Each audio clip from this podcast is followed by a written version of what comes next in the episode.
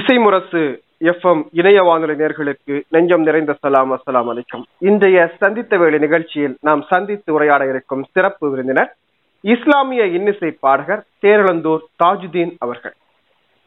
தனது காந்த குரலால் தமிழ் கூறும் நல்லுலகம் எங்கும் இஸ்லாமிய இன்னிசை பாடல்களையும் இஸ்லாமிய சமூகம் சார்ந்த விழிப்புணர்வு பாடல்களையும் முஸ்லிம் லீக் கட்சி சார்ந்த பாடல்களையும் பாடி வரும் தேரளந்தூர் தாஜுதீன் அவர்கள் நம் நிகழ்ச்சியின் சிறப்பு விருந்தினராக இன்றைய நிகழ்வில் கலந்து கொண்டு தனது அனுபவ பகிர்வை தர இருக்கிறார். அவர்களை நாம் அனைவர் சார்பிலும் அன்போடு வரவேற்றுக் கொள்கிறோம். அஸ்ஸலாமு அலைக்கும் சார். வலைக்கும் சலாம் வரஹ்மத்துல்லாஹி வபரகாத்துஹு. அல்ஹம்துலில்லாஹ், இந்த நிகழ்ச்சியில சந்திக்கிறதுல ரொம்ப சந்தோஷம். தேரளந்தூர் தாஜுதீன் என்கிற ஒரு புகழ்மிக்க பாடகர். அவரை பற்றிய அவருடைய இசை அனுபவங்களை எல்லாம் தெரிந்து கொள்வதற்கு முன்னால் இந்த ஊர் பெயரை தன் பெயர் முன்னால் சேர்த்து கொள்வது என்பது ஒரு பற்றின் காரணமாக, ஊர் மீது இருக்கிற ஒரு பற்றின் காரணமாக செய்யக்கூடிய ஒரு அணுகுமுறையாக இருக்கிறது. இந்த தேரளந்தூர் அப்படிங்கிற அந்த ஊர் எங்க இருக்கு? உங்களை பற்றிய அறிமுகம், அதாவது ஒரு பாடகராக அல்லாமல் உங்களுடைய பிறப்பு, உங்களுடைய குடும்பம், படிப்பு, இந்த மாதிரி உங்களுடைய சுய அறிமுகத்தை சொல். தேரளந்தூருங்கிறது இந்த மயிலாடுதுறை மாவட்டம், புதிதாக பிரிக்கப்பட்ட மாவட்டம். மயிலாடுதுறை மாவட்டத்துல குத்தாலம் சொல்லுவாங்க, குத்தாலம் தாலுகா. நமக்கு புகழ்பெற்ற தமிழ் கம்பராமாயணம் எழுதிய கம்பர் பிறந்த ஊர் நம்ம ஊரு. அதன் அதன் காரணமாக பேர், அந்த பேர் வந்து இந்த ஊர்வலம் வந்திருக்கிற நேரத்தில் அந்த ஊருக்கு பேர், அந்த தேரளந்தூருங்கிற அந்த பேர் வர்றதுக்கு காரணம் வந்து ஊர்வலமா தேர் ஊர்வலம் வரும்போது ஒரு தடுமாறி குளத்துல இறங்கிடுச்சான் அந்த காலத்துல. சரி, அந்த தேர் வந்து அழிஞ்சிருச்சு. அப்படி அழிஞ்சு போன ஊர் தான் தேரளந்தூர்னு ஒரு பேரு பதிவு அப்படி ஆயிடுச்சு. சரி, தேர் அழுந்தூர் அப்படிங்கிறது தேரளந்தூர். ஆமா, தேரளந்தூர்னு ஒரு பக்கம் சொல்ல, தேரை இழந்துட்டாங்கன்னு சொல்லுவாங்க, தேர் அழிஞ்சிருச்சுன்னு சொல்லுவாங்க. அது ரெண்டு டைப்பாகவும் சொல்லுவாங்க. Okay okay. உங்க குடும்பம், அந்த ஊருக்கு பெற்றோர்கள், உங்களோட குடும்பம் பத்தி? எங்க தாய் தாப்பன் ரெண்டு பேருமே எல்லா இடத்துல போயிட்டாங்க. மற்றபடி என்னுடைய பெரிய தாப்பனார் வந்து இஸ்லாமிய கருவி, அந்த டஃபு அடிப்பாங்கல்ல, ஆமா, அந்த கருவி வாசிக்கக்கூடியவர் என் பெரிய தாப்பனார். அவங்கள காலம் செட்டாங்க. என் மாமா, தாய் மாமா வந்து கண்டசாலா குரல்ல பாடுவார். ஓஹோ, சரி. உம் அவருடைய அந்த ஈர்ப்பு பொதுவாகவே இசைமுரசு பாடல்கள் சொன்னாவே அதுதான் ஒவ்வொரு மனிதனுக்கும் ரோல் மாடல், ஒவ்வொரு பாடகர்களுக்கும் என்ன அது, அந்த பாதிப்பு தான் நம்ம சின்ன வழியிலேன்னு கேட்டு கேட்டு கேட்டு அதோடைய ஆர்வங்கள் அவர் பாடல் கேட்கும் பொழுதுதான் அந்த குரலுக்கும் அந்த இசைக்கும் அந்த கருத்துக்கும் நம்ம ரொம்ப ஈடுபாடு வந்துருச்சு. எந்த வயசுல இருந்து பாடி? நான் ஒரு பதிமூணு வயசு இருக்கும். முதல் பாடல் அரங்கேற்றப்பட்ட அனுபவத்தை சொல்றேன். முதல் பாடல் வந்து குத்தாலங்கிற பகுதியில மீலாது விழா நடக்குது. சரி, மீலாது நபி விழா நடக்கும்போது அப்போ முதலமைச்சராக இந்த கலைஞர் வர்றாரு, இசைமுரசு வர்றாங்க, எல்லாரும் வந்து அந்த கலந்துகிட்டு இருக்கும்போது கடைசியா அந்த அந்த நிகழ்ச்சியோடைய எந்த பேச்சு பேச்சு நடந்துகிட்டு இருக்கும்போது போட்டு நம்ம தேரளந்தூர்ல ஒரு பையன் சின்ன பொடியா பாட வைக்கணும் ஒரு பாடல் அப்படின்னு சொல்லிட்டு முதல் பாடல எங்க ஊரை சார்ந்த கவிஞர் எஸ் எம் ஜக்ரியான்னு சொல்லிட்டு அவங்க இந்த இஸ்லாம் பைத்து சபாலாம் இருக்கும்ல ஒவ்வொரு ஊர்லயும், அந்த வைத்து சபாவுடைய கவிஞர் வந்து அந்த சங்கத்துடைய தலைவர் எஸ் எம் ஜக்ரியான்னு சொல்லிட்டாங்க. அவங்க வந்து எழுதின ஒரு பாடலை வந்து அப்ப வந்து திரை இசை பாடல்ல மெட்டாச்சு, அது அந்த சபையில என்ன ஏற்றி விட்டு பாட வச்சாங்க. அந்த பாடல் இப்போ அவங்களுக்கு நினைவு இருக்குமா? ஞாபகம் ஞாபகம் இருக்கு. ஆமா, அந்த அந்த காலத்துல ஒரு திரை இசை பாடல் என்ன, கற்பனையில் மிதந்தபடி கனவுகள் நிறைந்தபடி, ஒரு ரெண்டு லைன் பாடலாம் பாடலாம். யா நபியே யா நபியே எங்கள் இரசூல் நபியே எத்திசையும் காணலையே ஏழை மனம், யா நபியே யா நபியே எங்கள் இரசூல் நபியே எத்திசையும் காணலையே ஏழை மனம், அன்று மக்காவின் மணி விளக்காய் மின்னுகின்ற ஒளி விளக்காய், மக்காவின் மணி விளக்காய் மின்னுகின்ற ஒளி விளக்காய் வந்த நபி மின்னுகின்ற ஒளி விளக்காய் வந்த நபி யா நபியே யா நபியே எங்கள் இரசூல் நபியே எத்திசையும் காணலையே ஏழை மனம். அருமை அருமை. இந்த பாடல இந்த பாடல முதல் பாடல வந்து பைத்து சபாகருடைய கவிஞர் இயக்கி எழுதி நீங்க பாடிருக்கீங்க. இந்த பாடலுக்கு பிறகான அங்கீகாரம் உங்களுக்கு பதிமூன்று வயதுல எப்படி கிடைச்சது? அதை உணர முடிஞ்சதா உங்களால? ஆமா, அப்படி படிக்கிற காலத்திலே ஒன்பதாவது படிக்கிற காலத்துல ஒரு பொதுவான வேற ஒரு சகோதரருடைய இசை நிகழ்ச்சியில ஒரு உருசு நிகழ்ச்சி, சந்தனக்கூடன் சொல்லுவாங்கல்ல வலியுள்ளாக்கள், ஒரு உருசு நிகழ்ச்சி. அப்போ வந்து இந்த மாதிரி மேடைகளை ஆர்வலர்கள் என்ன பண்ணாங்க, பாடு குரல் இருக்கு, இது மாதிரி இசையோட ஒருத்தர போய் பாடு பாடுன்னு சொல்லிட்டு ஏற்றி விட்டாங்க. பூந்தோட்டம்ங்கிற ஊருல இல்ல இல்ல இரவாஞ்சேரி இரவாஞ்சேரிங்கிற ஊர்ல என்ன அறிமுகப்படுத்த, அது வந்து தாய்மாருடைய தாயாருடைய ஊரு. அந்த ஊர்ல ஏற்றி விட்டோன்னா அப்படியே பிரபலம் ஆயிடுச்சு, பெரிய பரபரப்பா போயிட்டு பொடியும் பாடுறான் பொடியும் பாடுறான் சின்ன பையன் ஆகுமா அப்படி கேட்டு கேட்டு இப்படி சின்ன சின்ன இசை நிகழ்ச்சியில கூப்பிட்டு பங்கெடுக்க வைப்பாங்க. அதோடைய தொடர்பு என்ன ஆயிடுச்சுன்னா அதோடைய வீரியம் ஏற்பட்டு போய் எல்லாருக்கும் பிடித்த மாதிரி ஒரு சகோதரர் சிங்கப்பூருக்கே என்ன அழைச்சிட்டு போயிட்டார் சின்ன பிள்ளையில, அந்த வயசுலயே. ஆமா, எழுபத்தி ஒன்பது ஆயிரத்தி தொள்ளாயிரத்தி எழுபத்தி ஒன்பதுல சிங்கப்பூர் மலேசியா ரேடியோ எல்லாத்தையும். இள வயதில் இஸ்லாமிய இன்னிசை கச்சேரிக்காக வெளிநாட்டுக்கு பயணம் செய்த தமிழர் என்ற சிறப்பு வந்து தேரலந்தூர் தாஜுதீனை தான் தாரம் என்று நான் கருதுகிறேன். அந்த அந்த நேரத்துல எல்லாம் தலை நமக்கு ஒரு சிறு அப்போலே ஒரு இதை வச்சுட்டான், முதல் தொடக்கமா ஆர்வத்தை ஏற்படுத்த. அப்படி போயிட்டு இருக்கும் போது அப்பதான் தொலைக்காட்சி தொடங்க போறாங்க, அப்பதான் வர போறாங்க வர போகுது. அப்போ வந்து மலேசியா வானொலி தொலைக்காட்சியில என்னுடைய பாடல் ஒளிபரப்பாகுது. பெருநாள் அன்னைக்கு எல்லாரும் பாக்குறாங்க, நோம்பு பெருநாள் அன்னைக்கு. அது ஒரு பெரிய மறக்க முடியாத ஒரு சம்பவம். அல்ஹம்துலில்லாஹ். இப்ப வந்து பதிமூன்று பதினான்கு வயதுல உங்களுக்கு மேடை கச்சேரி வாய்ப்புகள், தொடர்ந்து வெளிநாட்டுக்கு ஒரு தனிப்பாடகராக மலேசியா பயணம், இது போயிட்டு ஆஹ் சிங்கப்பூர் இப்படி போயிட்டு இருக்கு. இதுல வந்து மேடை கச்சேரி தனி கச்சேரியாக எந்த வயதுல இருந்து நடத்த ஆரம்பிச்சீங்க? எந்த ஊர்ல முதல் வாய்ப்பு வழங்கப்பட்டது? முதல் வாய்ப்புன்னு சொன்னா வானகராஜபுரம்ங்கிற ஒரு பக்கத்துல ஒரு கிராமம், அங்க ஒரு திருமண நிகழ்ச்சியான கூப்பிட்டாங்க. அப்படியே கண்டினியூ ஆரம்பிச்சிருச்சு. நம்ம அதுக்கு பிறகு ரெண்டு மூணு வருஷம் ரெண்டு ஆயிரத்தி தொள்ளாயிரத்தி எண்பத்தி மூணுல நம்ம வந்து அரபு நாடு பயணம் புறப்பட்டாச்சு. அப்பதான் வேலை காரணமாக நம்ம புறப்பட்டாச்சு. புறப்பட்டு கிட்டத்தட்ட அங்க வந்து சும்மா இடையில இந்த மாதிரி ஏதாவது சுபகாரியங்கள் இருந்துச்சுன்னா சும்மா ஒண்ணு இன்டோரா பண்ணுவோம், ஒரு பப்ளிசிட்டி எல்லாம் பண்ணாங்க. ஆயிரத்தி தொள்ளாயிரத்தி தொண்ணூத்தி ஒண்ணுல ஒரு பெரிய இசை நிகழ்ச்சி கேரள சகோதரெல்லாம் சேர்ந்து ஒரு ஏற்பாடு பண்ணியிருந்தாங்க. அதுதான் வந்து அரபு நாட்டுலதான், அரபு நாட்டுல அபுதாபில அபுதாபில ஆமா பிரம்மாண்டமான நிகழ்ச்சி. அதுல வந்து நம்முடைய பெயர் அதுலேருந்து அது கொஞ்ச நாள் அப்படியே நம்ம தடை வேலை காரணமா அப்படியே உள்ளுக்குள்ளே பாடுவோம். எங்கேயாவது அது டச்சிங்ல தான் இருந்துச்சோன்னு ரெண்டு பப்ளிக் நிகழ்ச்சி ஒன்றும் பண்றது இல்லை.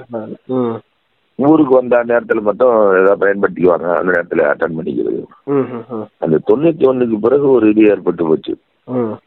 சரி, இப்ப நீங்க அபுதாபில வந்து ஒரு பெரிய இசை கச்சேரி ஏற்பாடு செய்யும் போது உங்களுக்கான, இப்ப நீங்க ஏற்கனவே சொல்லும் போது உங்களுக்கு அதுக்கான பயிற்சிகள் உங்களுக்குள்ள உள்ளுக்குள்ள பாடக்கூடிய பயிற்சி தொடர்பு தான் இருந்துட்டு இருந்துன்னு சொன்னீங்க. ஒரு நீண்ட இடைவெளிக்கு பிறகு வந்து மேடை கச்சேரிக்கான ஒரு ஆர்கெஸ்ட்ரா ஏற்பாடு, மீண்டும் மேடையில நிகழ்த்துவதற்குரிய பயிற்சியை நீங்க அங்க எப்படி ஏற்படுத்தி? அங்க உள்ள அதாவது லோக்கல் அங்க பள்ளி நான் ஸ்கூல்ல ஒர்க் பண்ணதுனால அங்க உள்ள இன்ஸ்ட்ருமெண்ட் நிறைய இருக்கும். நம்ம ஓரளவு இந்த தாளம் எல்லாம் எனக்கு அப்பவே தாளம் ஞானம் இருந்துச்சு. மறுபடி சங்கீதம் படிக்காட்டா கூட அந்த தாளம் ஞானம் இருக்க தாளம் போட்டு பாடி அதை அப்படியே பிராக்டிஸ் பண்ணிக்கிட்டே இருந்தேன். அது பக்கத்துல பிரெஞ்சு ஸ்கூல் இருந்துச்சு. பிரெஞ்சு ஸ்கூல்ல என்னுடைய பாண்டிச்சேரி நண்பர்கள்லாம் வேலை பார்த்தாங்க. அங்க வந்து நல்ல நிறைய இன்ஸ்ட்ருமெண்ட் இருந்துச்சு, அங்க வாசிக்கக்கூடியவங்க இருந்தாங்க.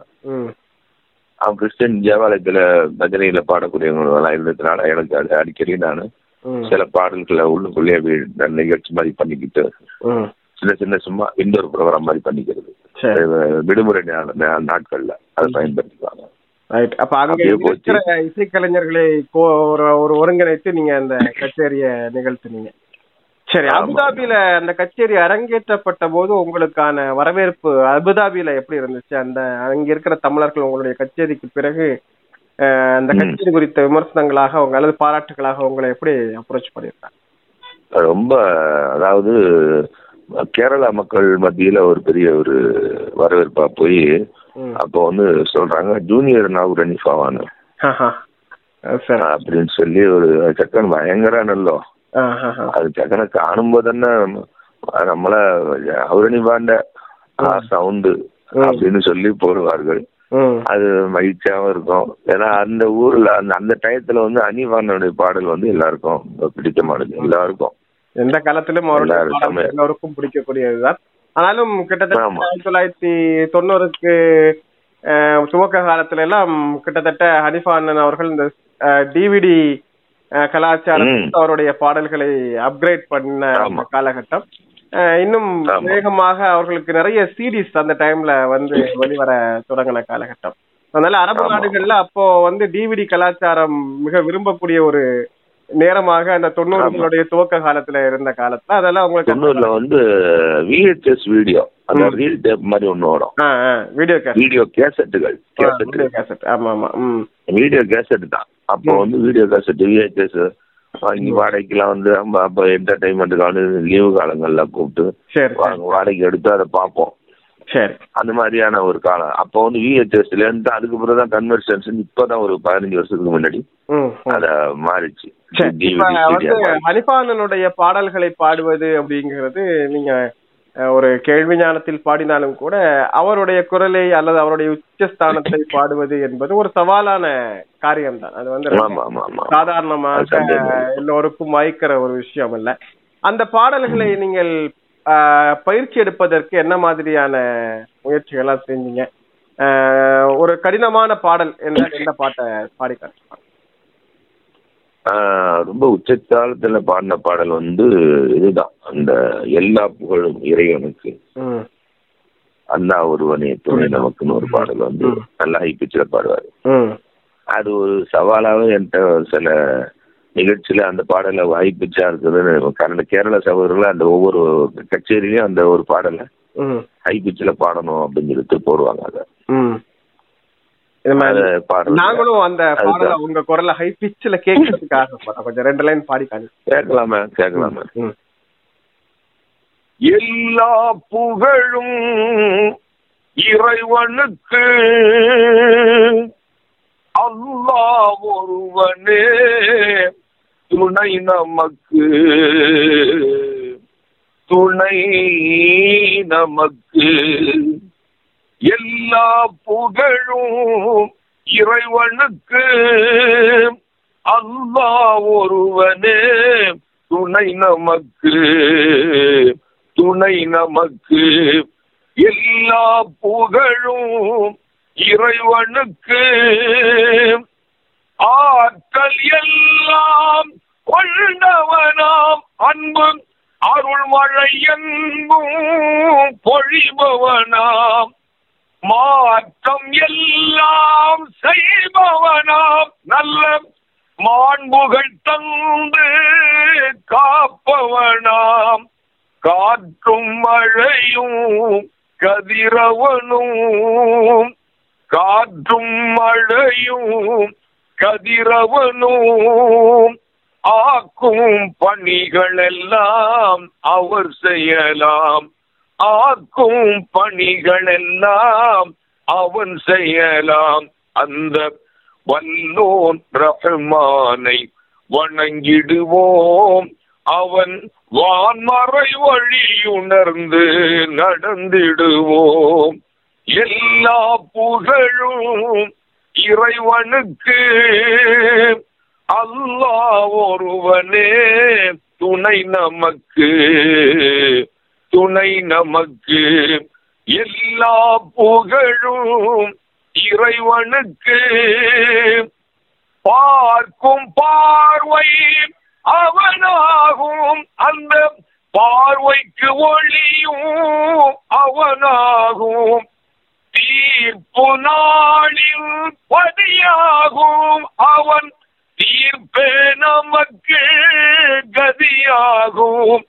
கேட்கும் கடமை நம்மிடத்தில், கேட்கும் கடமை நம்மிடத்தில், கொடுக்கும் உரிமையோ அவனிடத்தில்.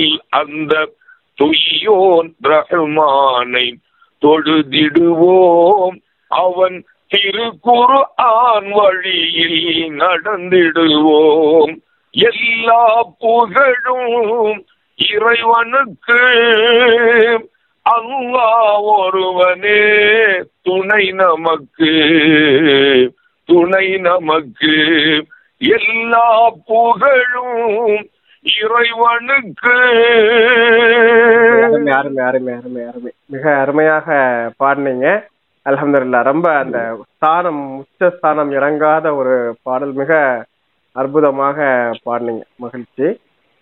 ஆஹ் இப்ப வந்து பேருளந்தூர் தாஜுதீன் அவர்களை இசை முரசு வானொலியில் நேர்முகம் செய்வதில் நாங்கள் இன்னும் கூடுதல் மகிழ்ச்சி அடைவதற்கு என்ன காரணம் அப்படின்னா, இசை முரசு இணைய வானொலியினுடைய துவக்க விழா நிகழ்ச்சியை இறைவாழ்த்து பாடி துவங்கி வைத்தவர் தாஜுதீன் அவர். அந்த வாய்ப்பை எங்களுக்கு தந்ததற்காக முதலில் நன்றி தெரிவித்துக் கொள்கிறோம். அதுல வந்து நீங்க வந்து கும்பகோணத்தில் தமிழ் இஸ்லாமிய இலக்கிய கழகம் நடத்திய ஒரு மாபெரும் சர்வதேச உலக அளவில் நடைபெற்ற ஒரு இசை மாநாடு, இஸ்லாமிய இசை மாநாடு சார்ந்த ஒரு நிகழ்விலே நீங்கள் அந்த ஒரு டெக்னிக்ஸ் அப்படின்னு சொல்லலாம், ட்ரிக்ஸ். இப்போ வந்து ட்ரிக் சாங்ஸ் அப்படின்னு சொல்லி சினி ஆர்கெஸ்ட்ராஸ்ல எல்லாம் வந்து பாடுவாங்க. இப்போ வந்து ஒரே மாதிரியான ராகத்துல அல்லது ஒரு தாளம் பின்னால போயிட்டே இருக்கும், அந்த தாளத்துக்கு ஏற்றார் போல அந்த டெம்போ மாறாத பாடல்களை கோர்த்து பாடக்கூடிய ஒரு முறைகளை சினிமா கச்சேரிகள்ல செய்வாங்க. நீங்க வந்து எங்களுக்கு இசை முரசு இணைய வானினுடைய துவக்க விழாவிற்கும் அதே போல அந்த மாநாட்டிலையும் நீங்க அது மாதிரி ஹனிஃபா அவர்களுடைய பாடல்களை ட்ரிக் சாங்காக கோர்த்து ஒரு வடிவத்துல வந்து பாடினீங்க. எல்லோருடைய வரவேற்பையும் பெற்ற ஒரு பாடல் கூட நம்முடைய இசை முரசு துவக்க விழா நிகழ்ச்சியில யூடியூப் சேனல்ல பாத்தீங்கன்னா அந்த பாடல்களை கேட்க முடியும். இந்த முயற்சி அப்படிங்கிறது மற்ற இசை பாடகர்கள் கையில் எடுக்காத ஒரு முயற்சியாக நான் பார்க்கிறேன். ஏன்னா ரெண்டு விஷயம், அது வந்து நீங்க வந்து ஒரு பாடல்களை வேறு வேறு பாடல்களுடைய கோர்வையாக கோர்த்து வடிவமைக்கிற ஒரு நுட்பம் என்பது எல்லோருக்கும் வாய்த்திடாத ஒரு விஷயம். இன்னொன்று அந்த ஸ்கேல் அப்படிங்கிறது ரொம்ப முக்கியமான விஷயம், எந்த பாடல்களை கோர்ப்பது அப்படிங்கிறது ரொம்ப முக்கியமான. ஸோ இந்த இந்த ஐடியாலஜி, இந்த எண்ணம் உங்களுக்கு எப்படி உருவாச்சு? இந்த நுட்பத்தை வேற எங்கெல்லாம் பயன்படுத்துறீங்க? எப்படி வரவேற்பு? மலேசியா, சிங்கப்பூர், புருணை போன்ற நாடுகள்ல இந்த மாதிரி இசை நிகழ்ச்சிக்கான அடிக்கும் போது அங்க வந்து பள்ளிவாசல்ல அந்த நிகழ்ச்சி வந்து நடத்த ஆரம்பிச்சாங்க. இது வாத்திய கருவிகள்லாம், இசை கருவிகள் இல்லாம நீங்க வந்து பாடணுங்கும் போது அப்போ வந்து நிறைய அந்த பக்கத்துல வந்து மலேசியா, சிங்கப்பூர், இந்த ஆசியன் கண்ட்ரி ஃபுல்லாக தப்லீக் ஜமாத்து, தப்லீக்ல போகக்கூடியவர்கள் நிறைய, அத்தனை தாவாவில் ஈடுபடக்கூடியவங்க நிறைய பேர் இருந்தாங்க. நான் பார்த்துக்கிட்டு இருந்தோம். அவங்களெல்லாம் இது கேட்க வைக்கணுங்கிற ஒரு எண்ணத்துல என்னன்னா கொஞ்சம் கொஞ்சம் அந்த இடையிடையில சின்ன ஒரு சின்ன சின்ன ஒரு டிப்ஸ் மாதிரி பேச்சுல நாம் கேட்ட நாம் அறிந்த சில விஷயங்களை அப்படி பகிர்ந்துக்கணும். அதோட ரிலேட்டடா சில பாடல்களையும் கொடுத்து அவங்கள ஒரு ஒரு மணி நேரம் அவங்கள உட்கார வச்சிடணும். அவங்க ஏன்னா அது ஏதோ பாடல்னா ஒரு ஏதோ ஒரு தூர தொலை இதாக ஒரு ஏதோ தீண்டத்தக்காத மாதிரி பார்த்துக்கிட்டு இருக்கக்கூடிய காலம் அது. இப்பவும் சில இடங்கள்ல இருக்குது.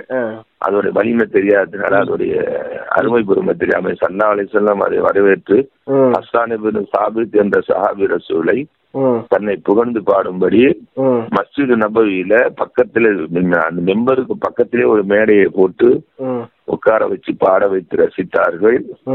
அப்படி பாடிக்கொண்டிருக்கும் பொழுது தன்னுடைய பொன்னாடையை போர்த்தி ஹஸ்ஸானே என்னை புகழ்ந்து பாடும் காலமெல்லாம் உங்களுக்கு ஜிப்ரில் அலைஹிஸ்ஸலாம் அவர்கள் வலுவூட்டுவார்கள் என்ற சுபசெய்தி சொல்லப்பட்டது.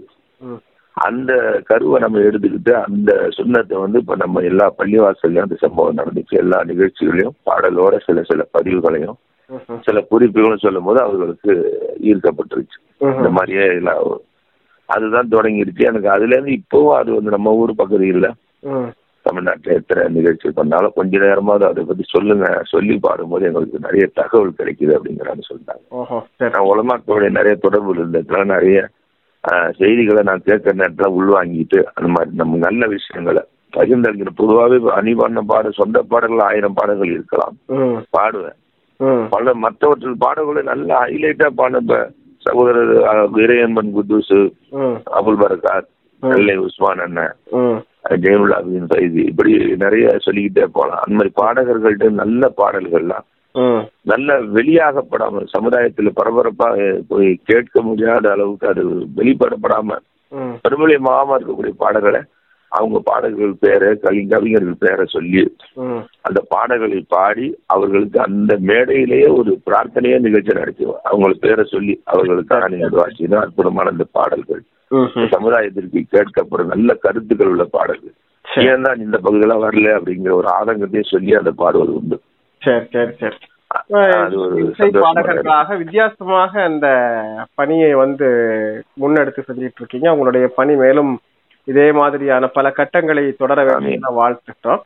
இப்ப முக்கியமான நீங்க அந்த செய்தியை தொட்டதுனால நாம அந்த கேள்வியை முன்வைக்கிறோம். நீங்க ஒரு இறையியல் பணிக்காக உங்களுடைய பயணத்தை தொடர்ந்தவர். ஏன்னா தாஜின் ஃபைவ் ஜி அப்படிதான் நாம வந்து உங்களை அறிமுகப்படுத்துறோம்.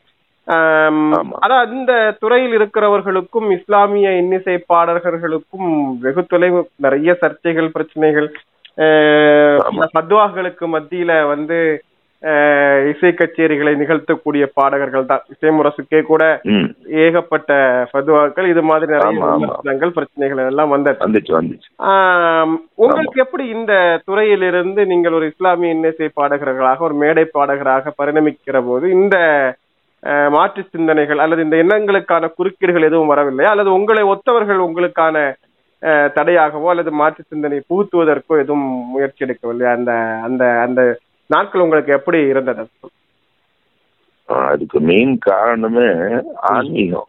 நாம் இருக்கிறது வந்து ஒரு ஆன்மீக பாதையில ஒரு ஆன்மீக வழிகாட்டியை நான் குருவாக ஏற்றுக்கொண்டதுனால அதுல வந்து அந்த மாதிரி சபைகள்ல பாடும்பொழுது அதுக்கு வந்து ஒரு அதனால எப்படி உணரத்தான் முடிஞ்சது, எப்படி வார்த்தையில எடுத்து சொல்ல முடியாது. பெருமானாரை பத்தி பாடம்னு தான் அந்த சபையை சேர்ந்து அழுவும். ஒரு நல்ல விஷயங்களை பாடும்பொழுது ஒரே குதூகலிக்கும். அந்த மாதிரியான வாழ்நாள் அப்படி ஒரு சந்தோஷத்தை நான் பார்த்ததே கிடையாது. அது போன்ற மஜ்லிசுகள், அது போன்ற அவைகள்ல பாடும்போதுதான் எனக்கு ரொம்ப மெருகூட்டப்பட்டுச்சு. அதுல கடுமையான ஒரு இன்வால்வ்மெண்ட் ஜாஸ்தியா போயிடுச்சு. வேறுபட்ட வார்த்தைகளா நம்ம பாடுறோம். அப்ப எவ்வளவு வேல்யூ இருந்தா அவங்க துடிச்சிருப்பாங்க, கதருவாங்க. சில பாடல்கள் கேட்டு முடிச்சதோட ஒரே அப்படியே ஸ்தம்பிச்சு போயிடும்.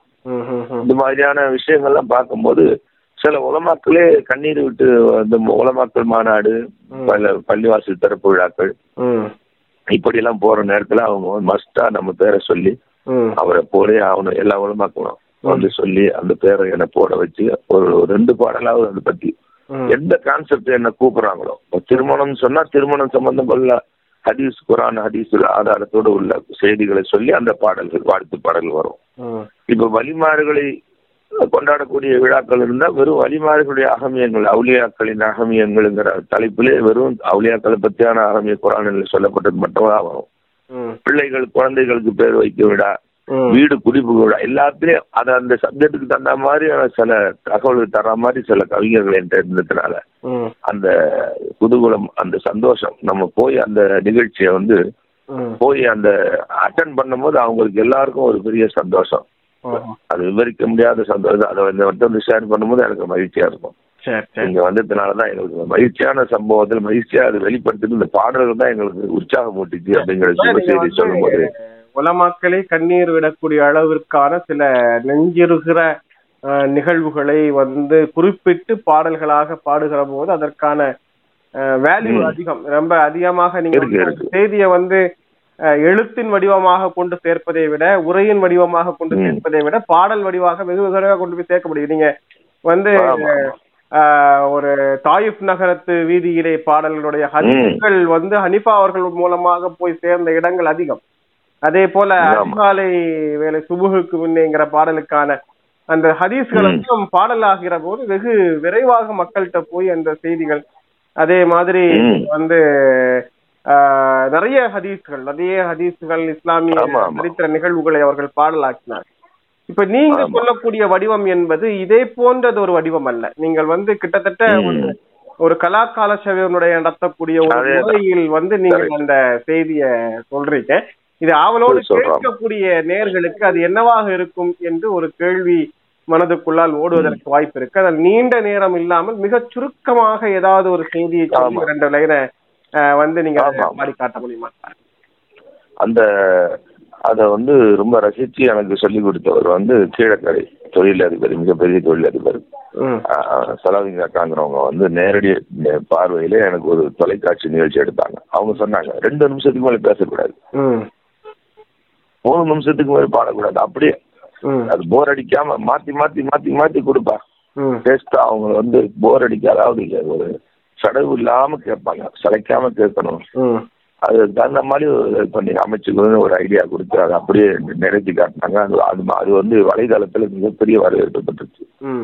லட்சக்கணக்கான ஒரு செய்தியை மிக சின்னதா சொல்ற மாதிரி ஒரு செய்தியை மட்டும் சொல்லி ஒரு பாடலை பாடிக்காங்க பாடலாம். பெருமானா சல்லல்லாஹு அலைஹி வஸல்லம் தாயிப் நகரத்து வீதியில பாடல் இருக்க, அதுல வந்து என்னுடைய மரியாதைக்குரிய மருகும் தாவண்ணா காசிம் எழுதுற பாடல் அது தாயிப் நகரத்து வீதி. அது வந்து அவங்க டச் பண்ணிட்டு போயிட்டாங்க, அது ஒரு முழு செய்தியை சொல்லல.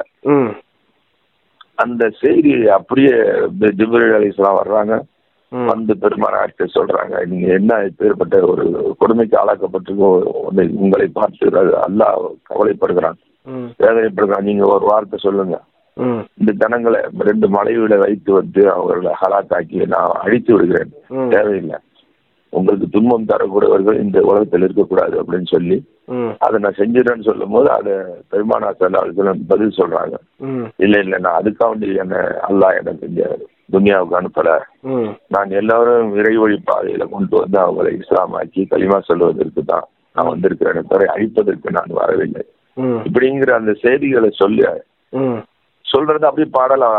நம்முடைய ஃபாரூக் பாக்கவின்னு சொல்லிட்டு நம்ம ஃபாரூக் ஃபஜ்லி ஹஜ்ரத் அவங்க கொள்ளுமாரி எனக்கு கொடுக்கக்கூடிய எல்லாமே உலமாக்கள் தான், பாடல்கள் எழுதி கொடுக்குறவங்க.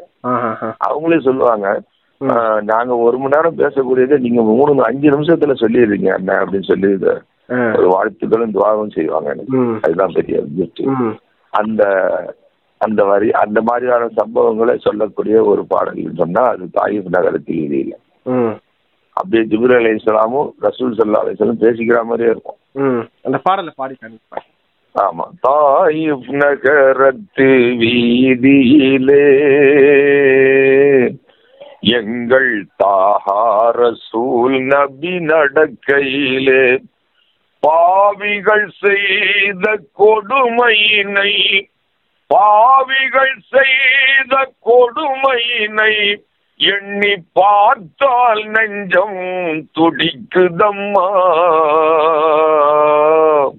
கண்கள் கண்ணீரை வடிக்குதம்மா, கண்கள் கண்ணீரை வடிக்குதம்மா, கல்லால் சில பேர் அடித்தார்கள், கடும் சொல்லால் பல பேர் வதைத்தார்கள், கல்லால் சில பேர் அடித்தார்கள், கடும் சொல்லால் பல பேர் வதைத்தார்கள், எல்லா துயரத்தையும் சகித்தார் நபி அல்லாஹ் ஒருவன் என்றே உரைத்தார் தாயிப் நகரத்து வீதியிலே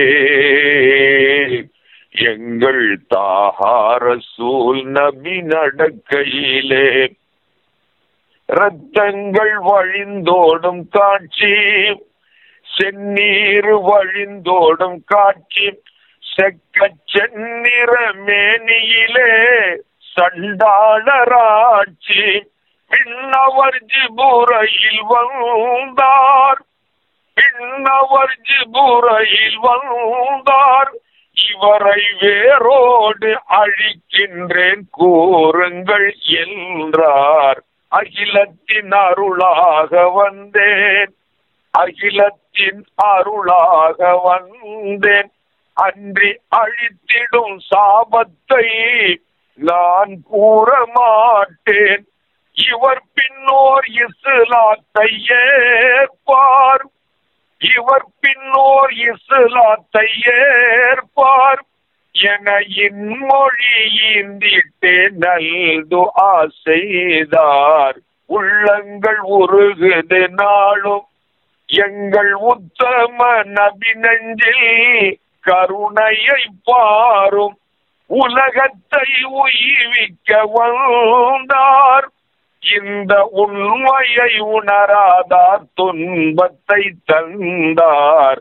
தாயுப் நகரத்து வீதியிலே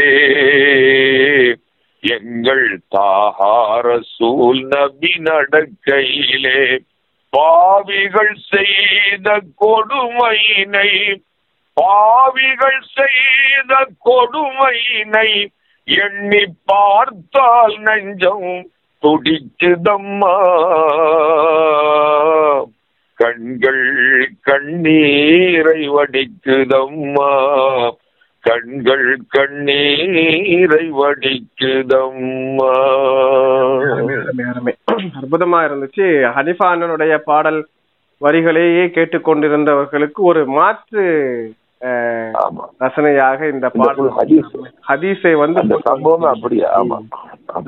அந்த உக்தி என்பது நான் ஏற்கனவே குறிப்பிட்டதை போல ரொம்ப ஒரு ஒரு அற்புதமான உக்தி. அந்த பாடல்கள் மூலமாக கலாகாலாச்சம் மூலமாக அந்த நிகழ்வுகளை சம்பவங்களை அப்படியே கண் முன்னால் விரித்து காட்டக்கூடிய ஒரு வாய்ப்பு இந்த கலையின் வடிவத்திலே நம்ம செய்ய முடியும்.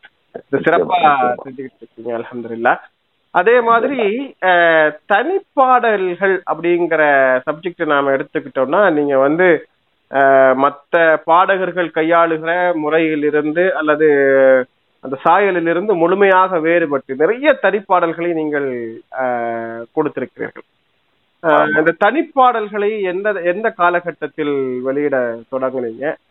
முதல் பாடலாக உங்களுடைய சொந்த பாடலாக வெளிவந்த பாடல்?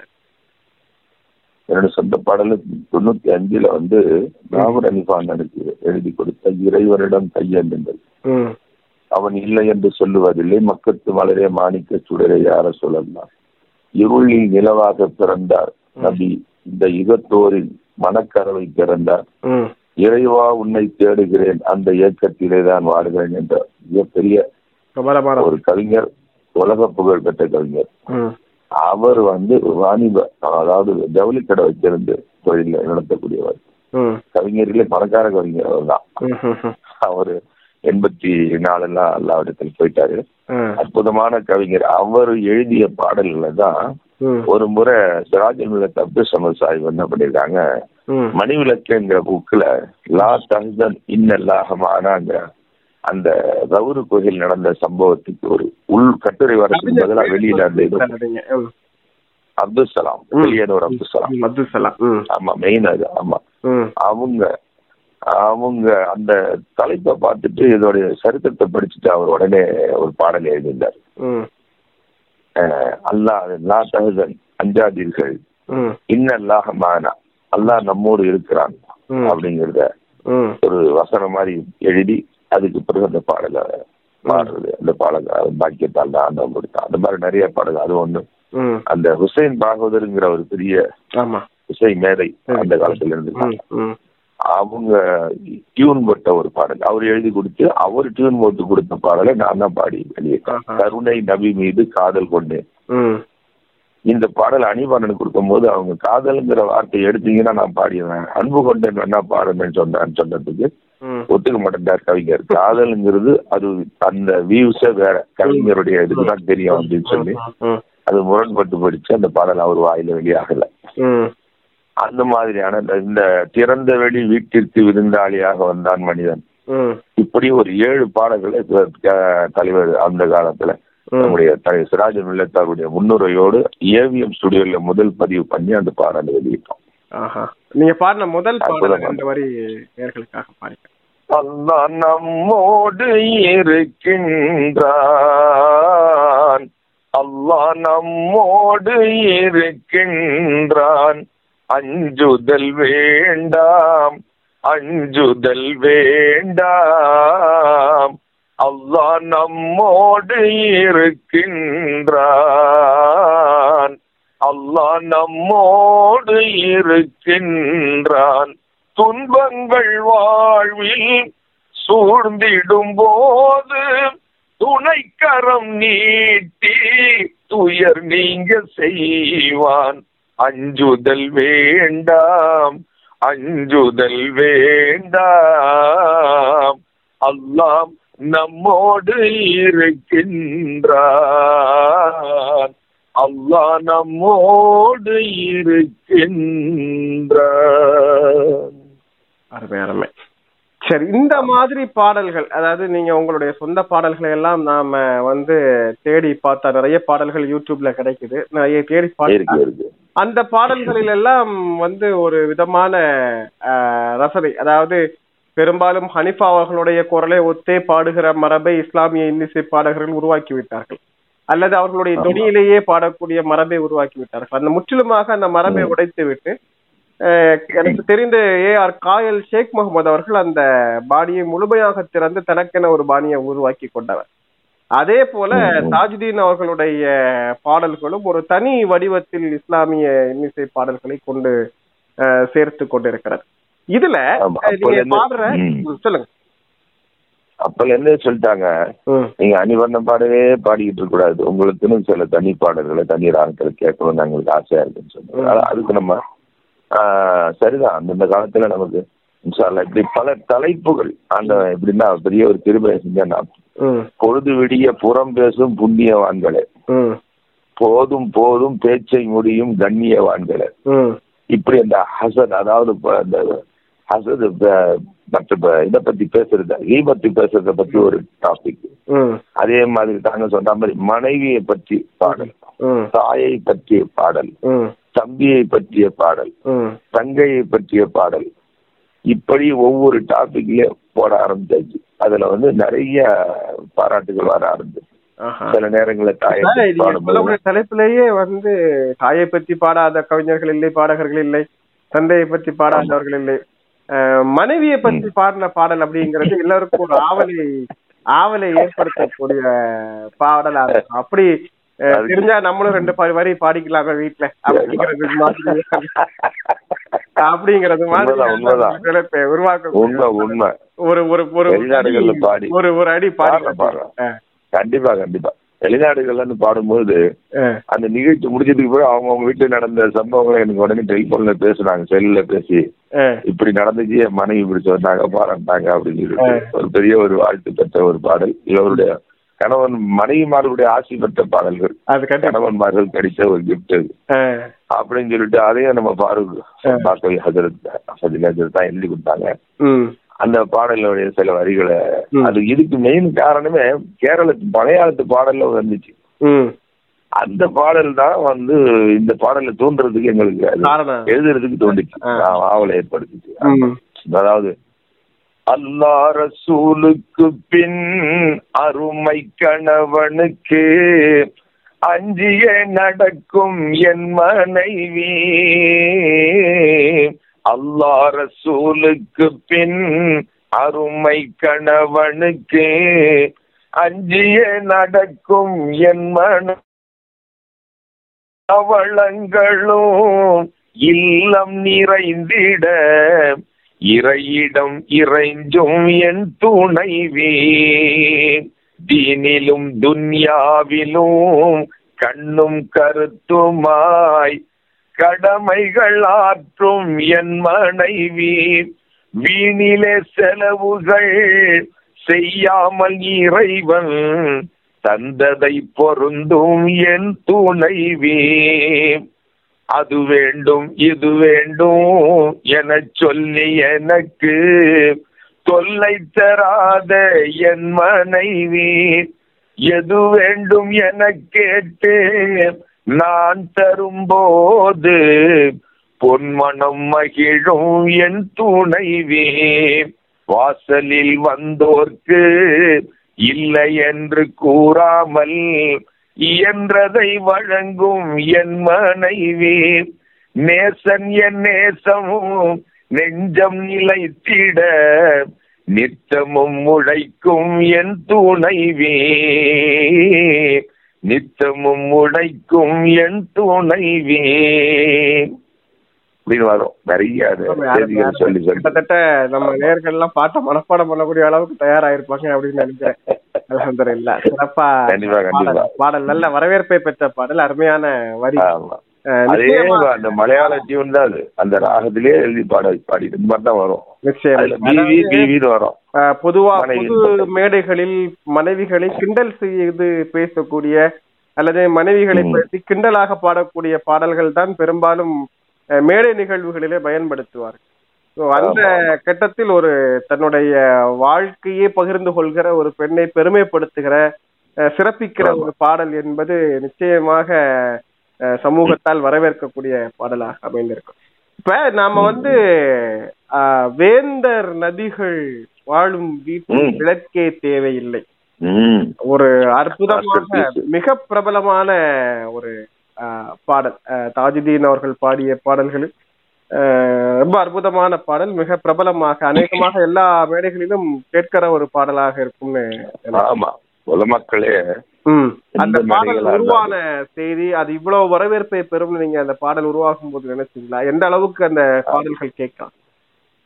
நான் முதல்ல சொன்ன மாதிரி பாடல்களை எழுதியவர் ஆலிம் புலவர் திண்டுக்கல் முகமது ஹுசைன் ஹக்கியுல் காதலில் வன்பைன்னு சொல்லிட்டு ஒரு மிகப்பெரிய கவிஞர் ஆஷிக் ரசூல், அவங்க எழுதி S M Nellai S M Abdul Barkath தான் முதல்ல பாடியது இந்த பாடலை. அப்படியா?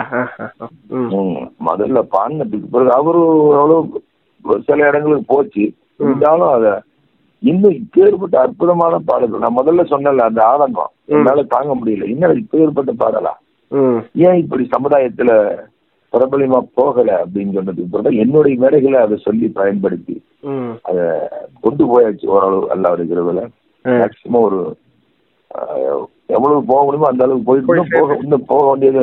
இந்த துறை சார்ந்த ஓரளவுக்கு இயங்குகிற எனக்கு அது அபுல் பரகாத் அவர்கள் பாடிய பாடல் என்று நீங்கள் சொன்ன பிறகுதான் தெரியுது. ஏன்னா அந்த பாடலுக்கு சொந்தக்காரரை நீங்க வந்து தேர்ந்தெடுத்து தாஜுதீன் என்கிற மாதிரியான அந்த பாடல் வெகுவாக மக்களிடம் போய் சேர்ந்திருக்கு. நம்ம நேர்களுக்காக ரெண்டு லைன் அந்த பாடலை பாடுறேன். அற்புதமான பாடல் அது. அதுல வந்து ரொம்ப அற்புதமா திங்கள் நபிகளே உலவும் தெருவில் தென்றல் நடப்பதில்லை, சங்கை நபியும் அங்கம் முன்னே தங்கம் ஜொலிப்பதில்லை, அண்ணல் நபியின் அருகே இருந்தால் அண்ணல் நபியின் அருகே இருந்தால் அப்தரு மணப்பதில்லை, கண்ணல் நபியின் கருத்தை சுவைத்தால் கரும்பும் இனிப்பதில்லை, வேந்தர் நபிகள் வசிக்கும் வீட்டில் விளக்கே தேவையில்லை, ஏந்தல் நபிகள் இருக்கும் இடத்தில் இரவே வருவதில்லை, இரவே வருவதில்லை, பூமா நபிகள் நினைக்கிறான். அதாவது பெரிய பாடல், பெரிய பாடல், ரொம்ப அற்புதமான பாடல்கள். நாம வந்து இந்த பாடல்களை பத்தி நாம நம்ம நேர்கள்ட்ட பேசினாலே அவங்க யூடியூப்ல தேடி பார்த்து போட்டு கேட்பாங்க. அந்த ஆர்வத்தை தூண்டுகிற அளவுக்கு அந்த பாடல் வந்து மிக அற்புதமான பாடல் அது. சரி, இப்ப இந்த அளவுக்கு மிக கருத்தாளம் நிறைந்த செறிந்த பாடல்களை தந்த தாஜுதீன் மிக அற்புதமான மாறுபட்ட ராகங்களில் வடிவங்களில் பாடல்களை தந்த தாஜுதீன் இன்னும் சொல்ல போனால் வரலாற்று நிகழ்வுகளை ஹதீஸுகளை பெருமானாருடைய வாழ்க்கைகளை பாடலாக்கி தந்த தாஜுதீனால் ஒரு பாடல் பாடப்பட்டது.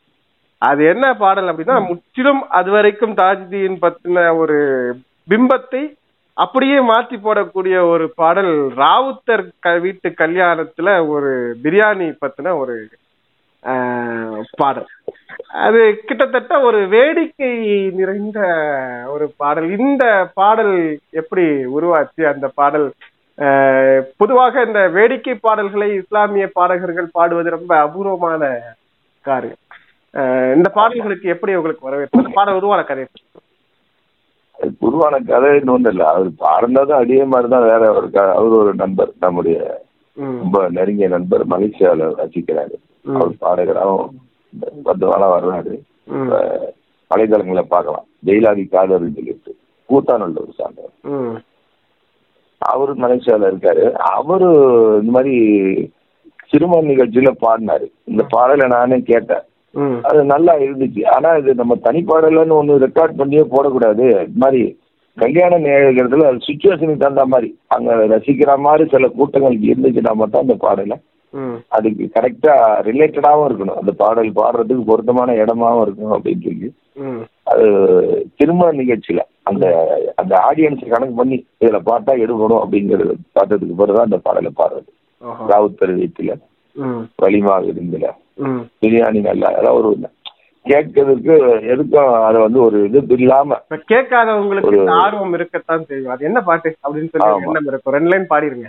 ஆமா, அது வந்து குத்து பாடல் மாதிரி போட்டு அது குத்து பாடல் சொல்லுவாங்க. அது பாடும்போது ராவுத்தர் வீட்டுல வலிமா விருந்துல பிரியாணி நல்லா இருக்கு, ஆட்டுக்கறி கோழிக்கறி அஞ்சு கறி ஆஹா அத்தனையும் ஜோரா இருக்கு, வாங்க வாங்க அண்ணாச்சி சாப்பிட வாங்க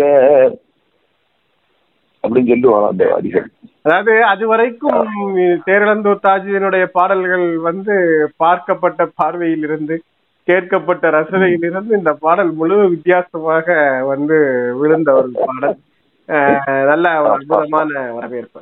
இப்ப நாம வந்து குறிப்பிட்டு பேசக்கூடிய ஒரு விஷயம், நீங்க வந்து நான் குறிப்பிட்டதே போல வேந்த நபிகள் வசிக்கும் வீட்டில் அல்லது இது மாதிரியான சில குறிப்பிட்டு சொல்லக்கூடிய சிறப்புமிக்க பாடல்களை கொடுத்திருக்கிறீர்கள். ஆனால் மற்ற பாடகர்கள் பாடாத சில பாடல்கள், அதாவது இப்ப இன்னைக்கும் இன்னும் எத்தனை ஆண்டுகள் திருமணம் வீடுகளாக இருந்தாலும் அல்லது திருமணத்திற்கான வீடியோ கேசட்டாக இருந்தாலும் அதுல வாழ்க வாழ்கவே வாழ்கவே நலமாய் மணமாய் நலமாய் வளமக் வளமாய் மணமக்கள் நூறாண்டு வாழ்க வாழ்கவேன்னு சொல்லி அணிபாரண பாடின பாடல்கள் பல ஆண்டுகளை கடந்து நிற்க, இன்னும் நூறாண்டுக்கு அது நிற்கக்கூடிய ஒரு பாடம். ஆனால் நீங்க வந்து இந்து சமூகத்தினுடைய திருமண வீடுகள்ல பாத்தீங்கன்னா பெண்ணை அனுப்புகிற போது புருஷன் வீட்டில் வாழ போகும் பொண்ணு அப்படிங்கிற பாட்டு, அதே மாதிரி கணவன் வீட்டுல வந்து பெண் முதலடி வைக்கிற போது மணமகளே மருமகளே வா வா பாடல், இதெல்லாம் வந்து காலத்தை கடந்து இன்னும் அந்தந்த சம்பிரதாயங்களில் பாடக்கூடிய பாடலாக இருக்கிறது. அதே போல தாஜுதீன் அவர்கள் தான் கல்யாண வீட்டை தாண்டி சில நிகழ்வுகளுக்கு என்று பாடல்களை பாடி வைத்திருக்கிறார். அதாவது பொது புதுமனை புகழ் நீங்க ஏற்கனவே சொன்னது மாதிரி புதுமனை புகுவிழாவுக்கு என்று பாடல், அதே போல பெயர் வைப்பதற்காக ஒரு நிகழ்வு அதற்கு ஒரு பாடல், இப்படி வந்து இந்த நிகழ்வுகளை மையப்படுத்தி பாடல்களை உருவாக்குவது அல்லது வெளியிடுவது என்பது ஒரு வித்தியாசமான செயல்பாடு. அது காலத்தை கடந்து இருக்கக்கூடிய ஒரு முயற்சியாக இருக்கிறது. இந்த மாதிரியாக நீங்கள் என்னென்ன பாடல்களை வந்து கொண்டு வந்திருக்கீங்க? யாரெல்லாம் அந்த பாடல்களை வெளியிட்டிருக்காங்க? வெளியீடுன்னு சொல்ல முடியாது, அந்தந்த நிகழ்வுக்கு பாடி காட்டுறது தான். இப்போ திருமணத்துக்கு கூப்பிட்டாங்கன்னா திருமணத்தை பத்தி சொல்லி நான் சொன்னது மாதிரி அது பொண்ணு மாப்பிள்ள அவங்க தாய் தகப்பனார் பேர்கள்லாம் போட்டு எல்லாருமே வாழ்த்துற மாதிரி. இப்போ கிட்டத்தட்ட ஒரு இருபது பேர் இருக்கும் பத்திரிகையில வரக்கூடிய, எல்லாருமே வாழ்த்தணும் அப்படின்னும் போது அந்த பேராவே மாத்திட்டு எல்லா பேரையும் போட்டு அப்படியே பாடி கையில கொடுத்துறது.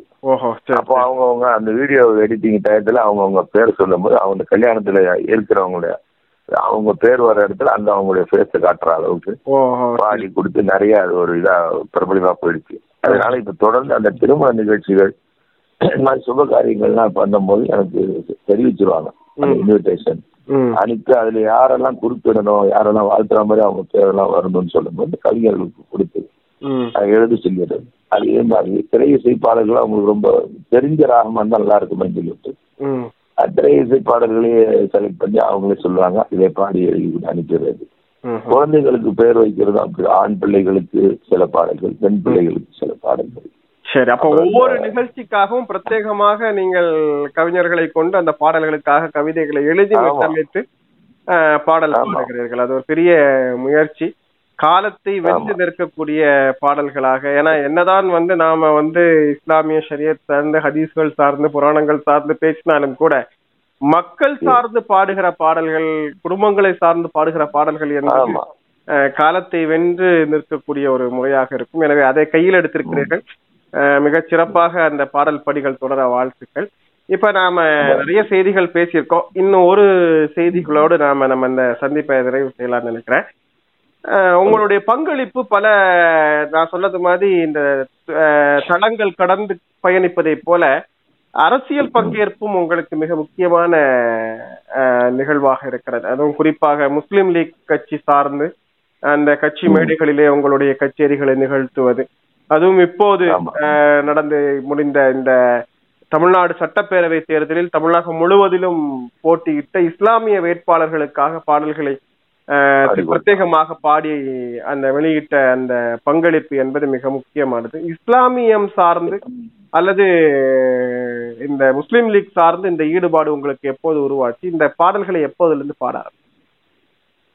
இப்போ அதாவது ஆயிரத்தி தொள்ளாயிரத்தி எண்பத்தி ஆறாம் ஆண்டு நம்முடைய தாவண்டா காசிம் சென்ட்ரல் காஸ்டே நின்று மதீனா நகருக்கு போக வேண்டும், கண்ணியரே அன்னையரே கொஞ்சம் நில்லுங்கள், நிறைய பாடல்கள், தாயிப் நகரத்து வீதியிலிருந்து, அப்புறம் கண்ணு கிருமை போன்ற பெண்ணு, இந்த மாதிரி கிட்டத்தட்ட நூற்றுக்கணக்கான பாடல் அணிவான் எனக்கு எழுதி கொடுத்த கவிஞர் தாவண்டா காசிம் மருகும். அவங்க வந்து ஒரு என்னை வச்சு ஒரு பா ஒரு இது எடுக்கணும் கேசட்டு. அப்போ சிராஜன் நிலைத்திருக்கிற காலத்துல ஆயிரத்தி தொள்ளாயிரத்தி எண்பத்தி ஆறுல முதல் பதிவு இந்த முஸ்லாம் முஸ்லீம் லீக் வரலாறுகள்லாம் சொல்லி மற்ற எப்படி இருக்கணும், இந்த கட்சியோடைய கோட்பாடு என்ன, இதோடைய இதுல இணைந்தால் உங்களுடைய பங்களிப்பு எப்படி இருக்கும், அல்லாஹ்வுக்கும் ரசூலுக்கும் சரீஅத்துக்கும் முரண்படவே மாட்டீர்கள்ங்கிறத சொல்லி அழகா கொண்டு வருவார் அந்த பாடல். கொடியை பத்தி, தலைவர்களை பத்தி, இந்த கட்சியை பத்தி, தாய் தமிழத்தை பத்தி, இப்படியே ஒரு ஏழு பாடல் எட்டு பாடல் இருக்கும். பாட வச்சு அதை ரெக்கார்ட் பண்ண, அப்புறம் அதுக்கு பிறகு அதை தொடர்ந்து அந்த பாடல்கள் பாடினதுக்கு பிறகு பிரபலமாகிடுச்சு. அப்புறம் கட்சி சார்ந்த நிறைய பாடல்கள் பொதுவாகவே இயற்கையிலேயே அந்த இஸ்லாமிய பத்து இருந்ததுனாலையும் காகிதமில்லத்து இந்திய சுதந்திர வரலாறு இதெல்லாம் சின்ன பிள்ளைன்னு படிச்சதுனாலேயும் நமக்கு அந்த ஆர்வம் ஒரு ஈர்ப்பு வந்துருச்சு. இது நம்முடைய பங்களிப்பு, தொடர்ந்து இதை பாடல் மூலமா நம்ம சொல்லிக்கிட்டே இருக்கணும் இந்த மக்களுக்கு. ஏன்னா முஸ்லீம்களுடைய பங்களிப்பு மிகுந்து மறைக்கப்பட்டிருக்கு, நிறைய இடங்கள்ல எடுத்து செய்கிறாங்க. இது பாடல் வழியா நம்ம கொடுக்கணும் அப்படிங்கிறத நினைக்கும் போது பல முறை அதை என்ன வழிகாட்டியாக நிறைய அதை வந்து சில ஏற்பாடுகளை செய்து கொடுத்தது வந்து மிகப்பெரிய ஒரு பொறுப்பு எடுத்துக்கிட்டு கொண்டவர் எங்களுடைய மரியாதைக்குரிய பேராசிரியர் மச்சா அப்துல் சமது பேராசிரியர் அவர்களை சாரும். அவர் நிறைய நல்ல மேடைகளை எங்களுக்கு தந்தாங்க, அதுக்கு தகுந்த மாதிரியான மேடைகள், அதை மறக்க முடியாது. இந்த நேரத்தில் அவர்களும் வந்து இஸ்லாமியர்களுடைய அந்த விடுதலை போராட்ட பங்களிப்பு, தியாகத்தின் நிறம் பச்சை அப்படிங்கிற அந்த புத்தகத்தின் வழியாக அந்த அந்த செய்திகளை அனைத்தையும் அவர்கள் எனக்கு தெரிந்த ஒரு மிக முக்கியமாக தமிழ் முஸ்லிம்களுடைய ஆவண பதிவாக, அந்த சுதந்திர போராட்ட பதிவாக முதலில் வெளிவந்திருக்கிற புத்தகம் அந்த அதே மாதிரியான ஒரு பங்களிப்பை நீங்கள் இசையின் வடிவமாக செய்து கொண்டிருக்கிறீர்கள். சரி, அந்த வகையில் உங்களுடைய பங்களிப்பு முஸ்லீம் லீக்கோடு ஏற்பட்டது. இப்ப கடந்த நடந்து முடிந்த இந்த சட்டசபை தேர்தலில், இப்ப நேற்று முன்தினம் நடந்து முடிந்த இந்த சட்டசபை தேர்தலில் இஸ்லாமிய வேட்பாளர்களை தமிழகம் முழுவதும் போட்டியிட்ட இஸ்லாமிய வேட்பாளர்களுக்காக பாடல்களை வெளியிட்டிருந்தீர்கள். எந்தெந்த வேட்பாளர்களுக்காக பாடி? அண்ணது வந்து கடையநல்லூர் தொகுதியில போட்டியிடுகின்ற அபுபக்கர், அப்புறம் வாணியம்பாடியில தொகுதியில் போட்டியிடுகின்ற முகமது நாயிம், பாபநாசத்துல தொகுதியில போட்டியிடுகின்ற ஜவாஹிர் பேராசிரியர் ஜவாஹிருல்லா, அப்புறம் நாகை தொகுதியில போட்டியிடுகின்ற ஷானவாஸ் ஆலூர் ஷானவாஸ், அப்புறம் இந்த சிதம்பரம் தொகுதியில போட்டியிடுகின்ற அப்துல் ரஹ்மான்.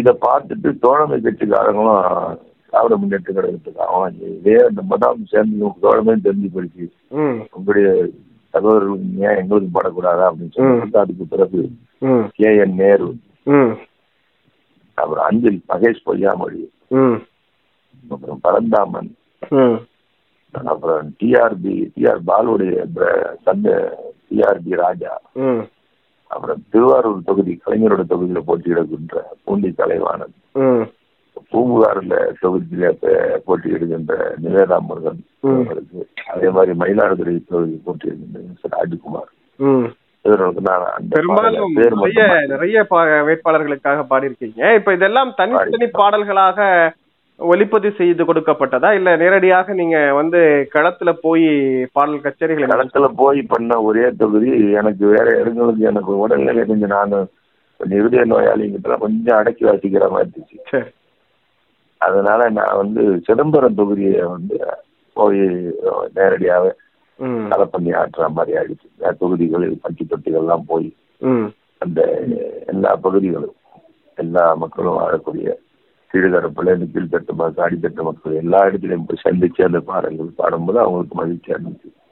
பிரச்சாரத்தோட அந்த பாடல்கள் ஒரு நாள் எடுத்து இன்ஷா அல்லாஹ் உங்களுடைய களப்பணி உங்களுடைய கட்சிக்காக இன்றைய சூழலில் இஸ்லாமியத்திற்கா இஸ்லாமிய சமூகம் சார்ந்து இயங்குகிற அரசியல் பணி என்பது நிச்சயமாக இந்த தேர்தலை பொறுத்த வரைக்கும் இஸ்லாமிய சமூகத்திற்கான பாதுகாப்பு பணின்னு சொல்ல அந்த அளவுக்கு ஒரு நிறைவான பணியை வந்து உடல்நிலையையும் கடந்து வந்து செஞ்சு முடிச்சிருக்கீங்க. உங்களுடைய பணிக்கான நிறைவான கூலியை வல்ல இறைவன் எல்லோருக்காகவும் தரவேற்றும் சொல்லி நாம துவா செய்றோம்.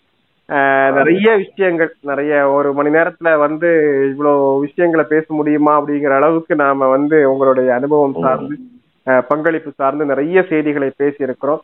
இசைமுரசு இணைய வானொலியினுடைய துவக்க விழா நிகழ்ச்சியை தொடங்கி வைத்த ஒரு இன்னிசை பாடகரை இன்றைக்கு சிறப்பு விருந்தினராக அழைத்து அவர்களுடைய அனுபவங்களை பேசுவதற்கான வாய்ப்பை வழங்கியமைத்து உங்களுடைய அரிய நேரத்தை தந்தமைக்காக எங்களுடைய நன்றியை தெரிவித்துக் கொள்கிறோம். ரொம்ப நன்றி, ரொம்ப நன்றி. நானும் நன்றி சொல்லிட்டேன். இப்படிப்பட்ட ஒரு ஒரு இணையதளத்துல இப்படி அருமையான ஒரு நிகழ்ச்சியை தர நீங்க முன் வந்திருக்கும் போது எல்லாருக்கும் இசை பிரியர்களுக்கும் இசை ரசிகர்களுக்கும் ஒரு பிரசாதமான அமைஞ்ச அமைஞ்சிருக்கின்ற நிகழ்வு இது தொடர்ந்து போகணும். மக்கள் மத்தியில் நிறைய கிட்டத்தட்ட ஆயிரக்கணக்கான ஆயிரத்தை தாண்டி லட்சத்தையும் தாண்டணும். எல்லா மக்களுக்கும் இது மன மகிழ்வை தரக்கூடிய நிகழ்ச்சியாக இது இப்போ தொடர்ந்து பரிணாமம் பண்ணி வலிக்கணும் நான் துவாச்சுகிறேன். ரொம்ப நன்றி வாய்ப்பு தந்தமைக்கு. நேயர்களே, இன்றைய சந்தித்த வேளை நிகழ்ச்சியில் நாம் சந்தித்து உரையாடிய சிறப்பு விருந்தினர் இஸ்லாமிய இன்னிசை பாடகர் தேரளந்தூர் தாஜுதீன் அவர்கள். மீண்டும் மற்றொரு நிகழ்வில் மற்றொரு சிறப்பு விருந்தினரோடு சந்திக்கும் வரை நன்றியும் சலாமும். அஸ்ஸலாமு அலைக்கும்.